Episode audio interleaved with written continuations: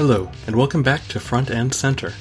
My name's Chris Lantizer, and this week we're going to take a very high level look at JavaScript. To understand what JavaScript does and how it's become so ubiquitous, we need to look at the roots of the internet. Originally, web pages were minimalist, content oriented documents. Not because that's what was in fashion, like trends today. Rather, most web pages were essentially text documents, posted for remote viewing.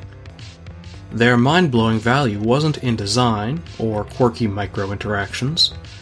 No, they could link between each other across the globe. Mind blown. Things have a way of growing more complex the more they're used. Minimalist text documents eventually gave way to colors, layouts, movement, and those beautiful little blinking animations. CSS handled the print like styles of fonts, colors, borders, and more. At the same time, the web was lacking some sort of logical, programmatic language. Like traditional computer science programming, web development needed a way to run math, logic, or instructions on a web page. Until that point, a page loaded based on the content, and then it was done.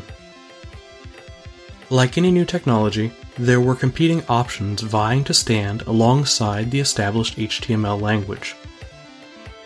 JavaScript was one of those contenders, and gained an edge through marketing via association with the Java language. Little details like being completely unrelated to Java at all will never stop the lofty goals of marketing campaigns.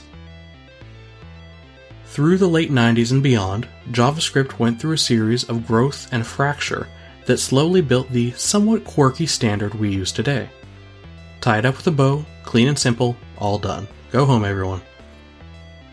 Or not. JavaScript has developed a strange habit of turning up in unexpected places. For much of its early life, most of its functions focused on the user interface of a web page.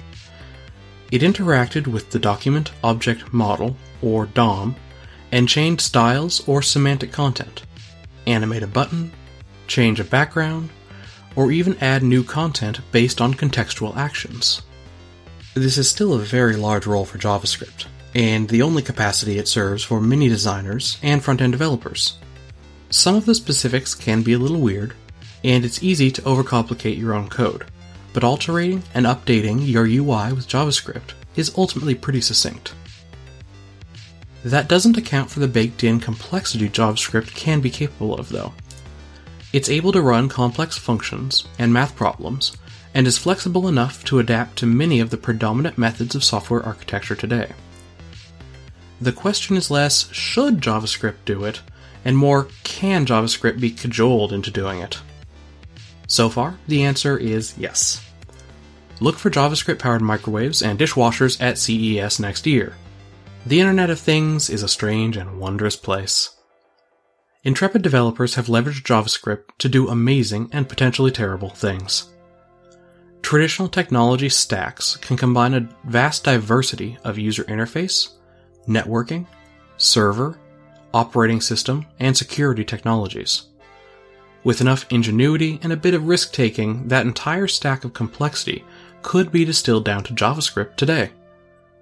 Servers, connectivity, data handling and retrieval all offer a selection of multiple options built with JavaScript. Some are well established, and others are fighting an uphill battle against mutual competition or just to be taken seriously. JavaScript is steadily forging ahead in the mobile realm as well. An app can be coded in a web language like JavaScript, or you can use one of the many platforms that translate JavaScript into native iOS, Android, and PC code at the press of a button. Whether it's the end product or just the top layer compiled software, JavaScript is showing up everywhere. It's also becoming the poster child for a growing issue in web development. The web is a unique meeting place of technical variety and low barriers to entry. While this can be a great boon to creativity and opportunity, it makes the web something of a wild west. Now, weird, bad, and absurd code processes can be found everywhere. Development as a whole is an industry in its infancy. Unless you're talking about cutting edge work, though, most development processes are considerably more settled.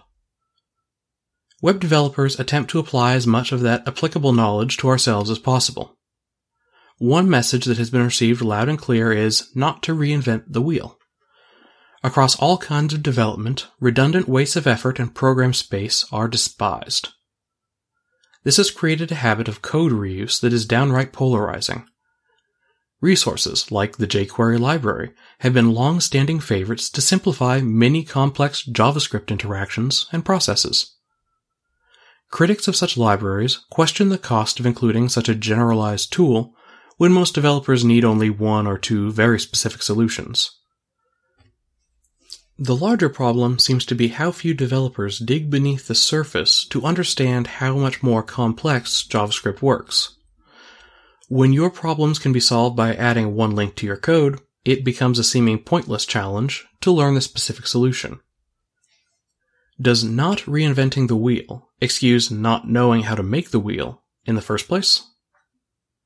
A situation involving a JavaScript repository of code known as NPM put the issue in the spotlight earlier this year. Developers can use NPM to automatically include pre-written code from known and trusted sources. Part of the appeal is that it's way more modular than a full library like jQuery. Need only a single feature? Add only a single feature. However, when an open source developer felt he had been betrayed by the team behind NPM, he deleted the code he contributed and deleted his account. What started as a small dispute suddenly had worldwide impact. One particular contribution this developer made, called LeftPad, was 17 lines long. It's a pretty fundamental wheel if there ever was one, and so was included in a lot of projects. Even more important, it was included in projects that were then included in other projects. The end result? Thousands of developers working on projects of every conceivable size, suddenly unable to run their programs whether they had included LeftPad themselves or unknowingly used any other code that referred to it instead, they all came to a standstill. The resolution was fairly swift once the issue had been identified. But in an industry where you learn the methods to avoid wheel inventing before you learn how to make that wheel in the first place, how long will it be before we have a repeat incident or something worse? There are already some safeguards and ideas in place to help solve this problem. Most developers who seem aware of them, though, are those already at the top of the industry and ahead of the problem. Spreading that information reliably and uniformly will be a huge step forward. Here's to JavaScript, in all its quirky and entertaining glory. No matter what scale of web technology you work on, it's a professional challenge you can't ignore, and we'll be talking plenty more on the topic. Until then, this has been Chris Lantizer and Front End Center. Thanks for listening.